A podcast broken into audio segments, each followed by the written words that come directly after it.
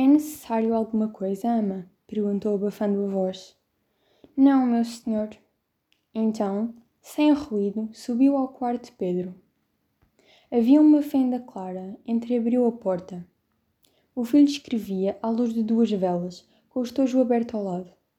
Pareceu espantado de ver o pai, e na face que ergueu, envelhecida e lívida, dois sulcos negros faziam-lhe os olhos mais refulgentes e duros. Estou a escrever, disse ele. Esfregou as mãos, como arrepiado da friagem do quarto, e acrescentou: Amanhã cedo é necessário que o Vilaça vá a arroz. Estão lá os criados, tenho lá dois cavalos meus, enfim, uma porção de arranjos. Eu estou-lhe a escrever. É número 32 a casa dele, não é? O Teixeira há de saber. Boas noites, papá, boas noites.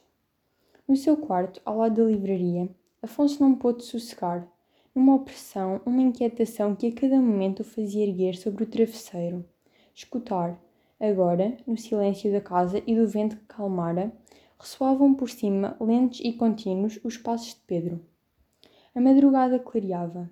Afonso ia adormecendo, quando de repente um tiro atroou a casa. Precipitou-se do leito, despido e gritando. Um criado acudia também com uma lanterna. Do quarto de Pedro, ainda entreaberto, vinha um cheiro de pólvora. E, aos pés da cama, caído de bruços numa poça de sangue que se ensopava no tapete, Afonso encontrou seu filho morto, apertando uma pistola na mão. Entre as duas velas que se extinguiam, com fogachos lívidos, deixara-lhe uma carta lacrada com estas palavras sobre o envelope, numa letra firme: Para o papá. Daí a dias fechou-se a casa de Benfica.